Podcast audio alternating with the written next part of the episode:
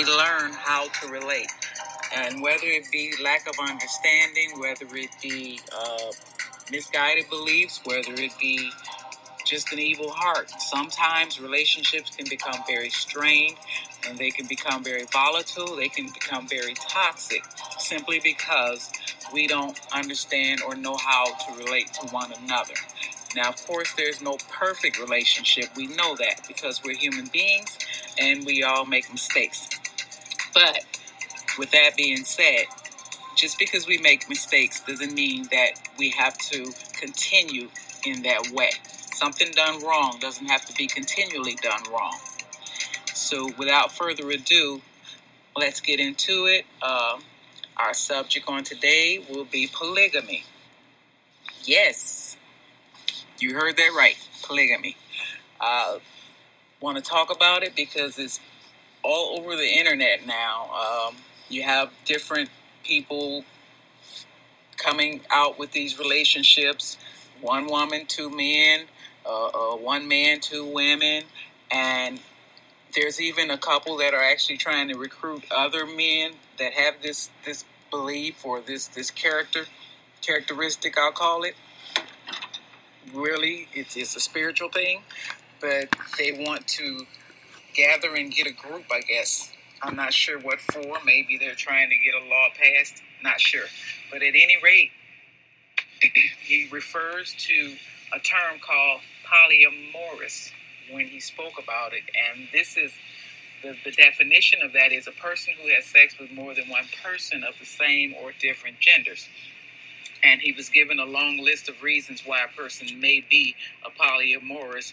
And I'm assuming that that was a prelude to saying, hey, you need to come on this side and do polygamy since you're this polyamorous person, because this person apparently cannot stay with one person and be in a committed relationship. And if that's you, then you need to come on over to the polygamy side. That's what it sounded like to me. Uh, sales pitch. But at any rate, just wanted to talk about some of the comments that were made once uh, uh, he made this pitch. Some people said, well, you know, what they do reflects their life. What happens in their home is their business. Uh, our opinions, you know, and others' opinions don't matter. Uh, but the problem with that is, here we have them on social media. They're actually putting their business out. And anytime you do something in the public, the public's going to react. You're going to get an opinion. You're going to get some kind of feedback if you put it out there and, and let everybody know about it. So, I mean, there's really no way to stop that once you put it out in the public. That's, that's the public. So they should look for, whether it be negative or positive, some type of feedback, because they chose to do it that way. And apparently they want everybody to know their business, or they're seeking a lot of attention. I don't know which one. Some of the points I wanted to make about polygamy is because we know in the states it's against the law. There are some states, however, that do permit it, but not many. Uh, They are allowed to marry more than one. I do not believe, because this gentleman lives in the U S He's married to one, and I think the other is a live-in side chick. But he's calling it a relationship with them both. So, but I, I don't believe he's married to both of them, because he would go to jail for that here. But if he were able to marry both of these women, say it was legal, um, according to the Word of God, it shouldn't be. A lot of people refer to the Old Testament uh, when you talk about uh, marriage, because Moses was given the law of divorce, because in the Old Testament there were marriages to, to many different people. And usually it was a man or king or something. It was a, a, a male that had a, a harem of women that he chose to marry. The law of marriage was given, but there was no law of divorce at that time before Moses. So when the law of marriage was given, the loophole in there that they found was it didn't say how many. So men decided, you know, well, as long as I marry her and make her a wife, we're good to go. I can do as many as I want. So they weren't breaking the law, per se, because it didn't give you a number. But what started happening was these women uh, uh, accumulated. And of course, you know, you got a long line of women and one guy. I mean, he's just one guy. I don't care how virile he is. There was no Viagra back then. One guy. So eventually somebody's going to go without. And what you have is a, a group of women who are held captive under the commitment of marriage to one man. And then his commitment can be to whichever one of them he chose at the time. So obviously there's going to be somebody neglected. There's going to be somebody that, that does not get attention, whether it be sexually or otherwise. So then their needs are not being met. So you have all these women. They can't go out and, and, and get other men because they are wives. So they're basically in this marital prison, waiting on this guy to get up enough energy or, or pay them some attention or whatever he chose to do. And if he chose to not pay them no att- any attention, what if he just lost complete, which does happen, he lost complete attraction for that one because he's got two or three more new ones, then she was just stuck. Doesn't sound like a happy life to me. Besides that, this probably incited quite a bit of, of jealousy, quite a bit of competition between these women for his affections. I don't see how it couldn't. If you look in the Bible and you look at Abraham, when Sarah decided to take Hagar and use her to facilitate a baby for her because she couldn't have one, she was barren, and it all worked out as far as her having the baby, but once she got pregnant, she started feeling some type of way about Sarah, and Sarah kind of picked up on it, and she didn't like it.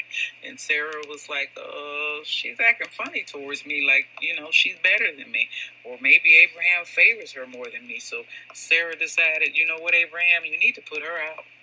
And then I think one day she caught her son making fun of her son once they got older, and she, oh no, she cannot stay here.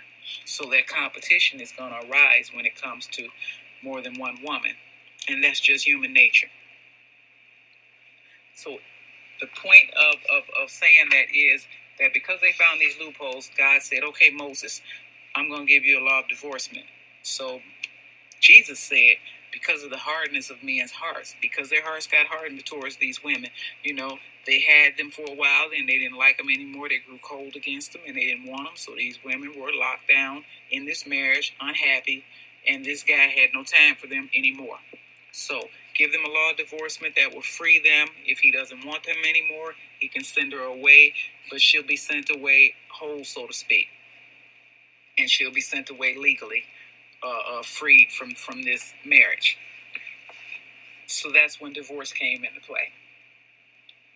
In the New Testament, Jesus discussed with the Jews the topic of marriage. He was asked, you know, about the situation, what is marriage, for this reason, and he gave this uh, information to them when they talked about marriage. He said in Mark ten, seven through eight, for this reason a man shall leave his father and mother and be joined to his wife, and the two shall become one flesh. Two become one. Now, he's specifically giving numbers here. He said two become one. He's not saying three or four. He's not saying five or six. He's saying two. So obviously, the, the design of God for marriage was one male, one female, two becoming one. He made that clear there. But these men were had harems simply because they were greedy. That's just my opinion. I feel like they were greedy. Okay. First Corinthians, seventh chapter, second verse.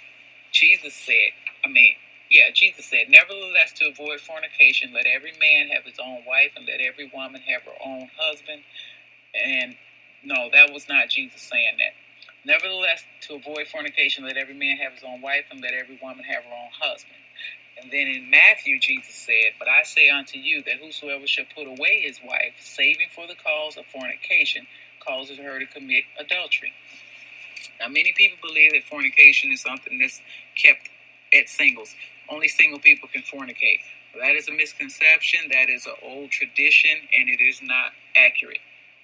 We know that now because we just read Matthew nine and nineteen. Jesus said, I'll read it again, but I say unto you that whosoever shall put away his wife, saving for the cause of fornication, causes her to commit adultery. He's addressing married people here. So fornication cannot be something that is only directed at single people. He's talking about a married person fornicating, and because of that, it gave their spouse grounds to separate legally, understood even in the in, in, in God's eyes, because they defiled the bed.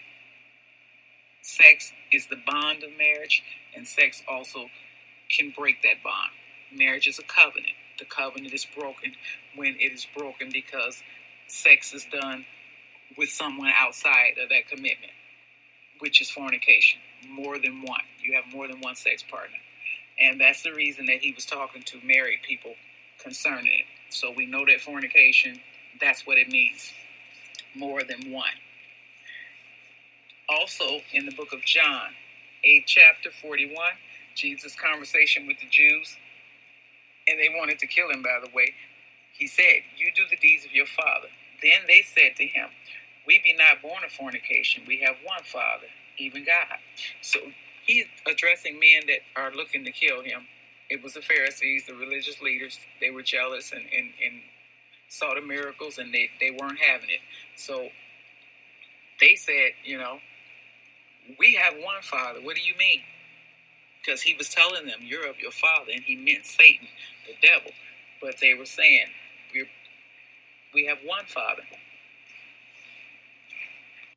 we're seeing here is a, a, a perverse uh, situation. Anytime that something is not used for the purpose that it was created for, it is considered perverted.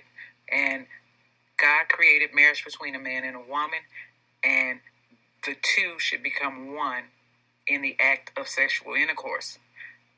Anything outside of that is perverting that very design. Also, we have women who are locked into relationships with one man who is, for whatever reason, not able maybe to even foster that relationship or, or, or, or tend to that woman. And so obviously her needs are going to go unmet, and then that would incite homosexuality, because she's going to probably turn to the next human being, because we're relational creatures. And I'm not saying that happened in every scenario, but I'm willing to bet you it happened in quite a few. Also, when you're in a relationship with a man and two women, and that seems to be more acceptable nowadays than a woman and two men, if they're all three Uh, uh, engaging, that would make the women lesbians, and that would make the men homosexuals. So again, you still have perversion within, or trying to be within, the bounds of marriage. But God put sex in the bounds of marriage because he knew the potency of it, the power of it. It bonds two together. Jesus said two become one. How can three or four become one? God didn't design it that way. We have to be careful with our liberties. Just because we have the freedom to do what we want does not mean that what we want to do is the right thing to do. So in conclusion, the devil has perverted the minds and the hearts of men since the beginning, and he's still doing it. The reason these people don't keep their ungodly, perverse sex lives to themselves is because it's a means of recruiting also. They're going to hell if they don't stop. And that's not a judgment. God said they would not inherit the kingdom of God. That means they're not going to go to heaven. And they seek to trick and deceive as many souls as they can to go with them. Polygamy is a combination of homosexuality and heterosexuality, which is another sexual version in rebellion against God. So they take the design of God and they pervert it and rebel against him by doing things that he didn't create them to do, or that he didn't create us to do. So we don't want to offend God with our lives. We want our lives to align up with his word. And it's important that we understand what his word is against and what it's not against. Because I pray, God, I want to love what you love and hate what you hate, because I love him. Now, I don't hate any people, but there are spirits and acts going on.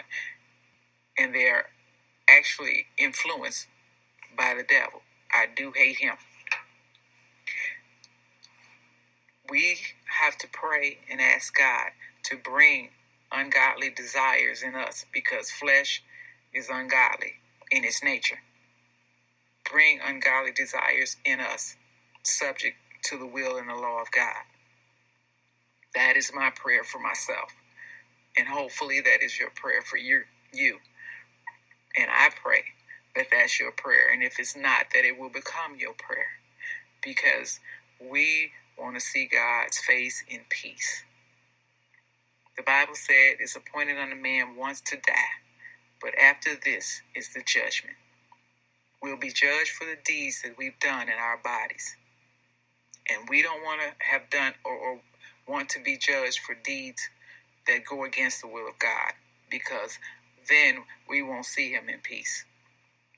We'll be judged and we'll be thrown into hell.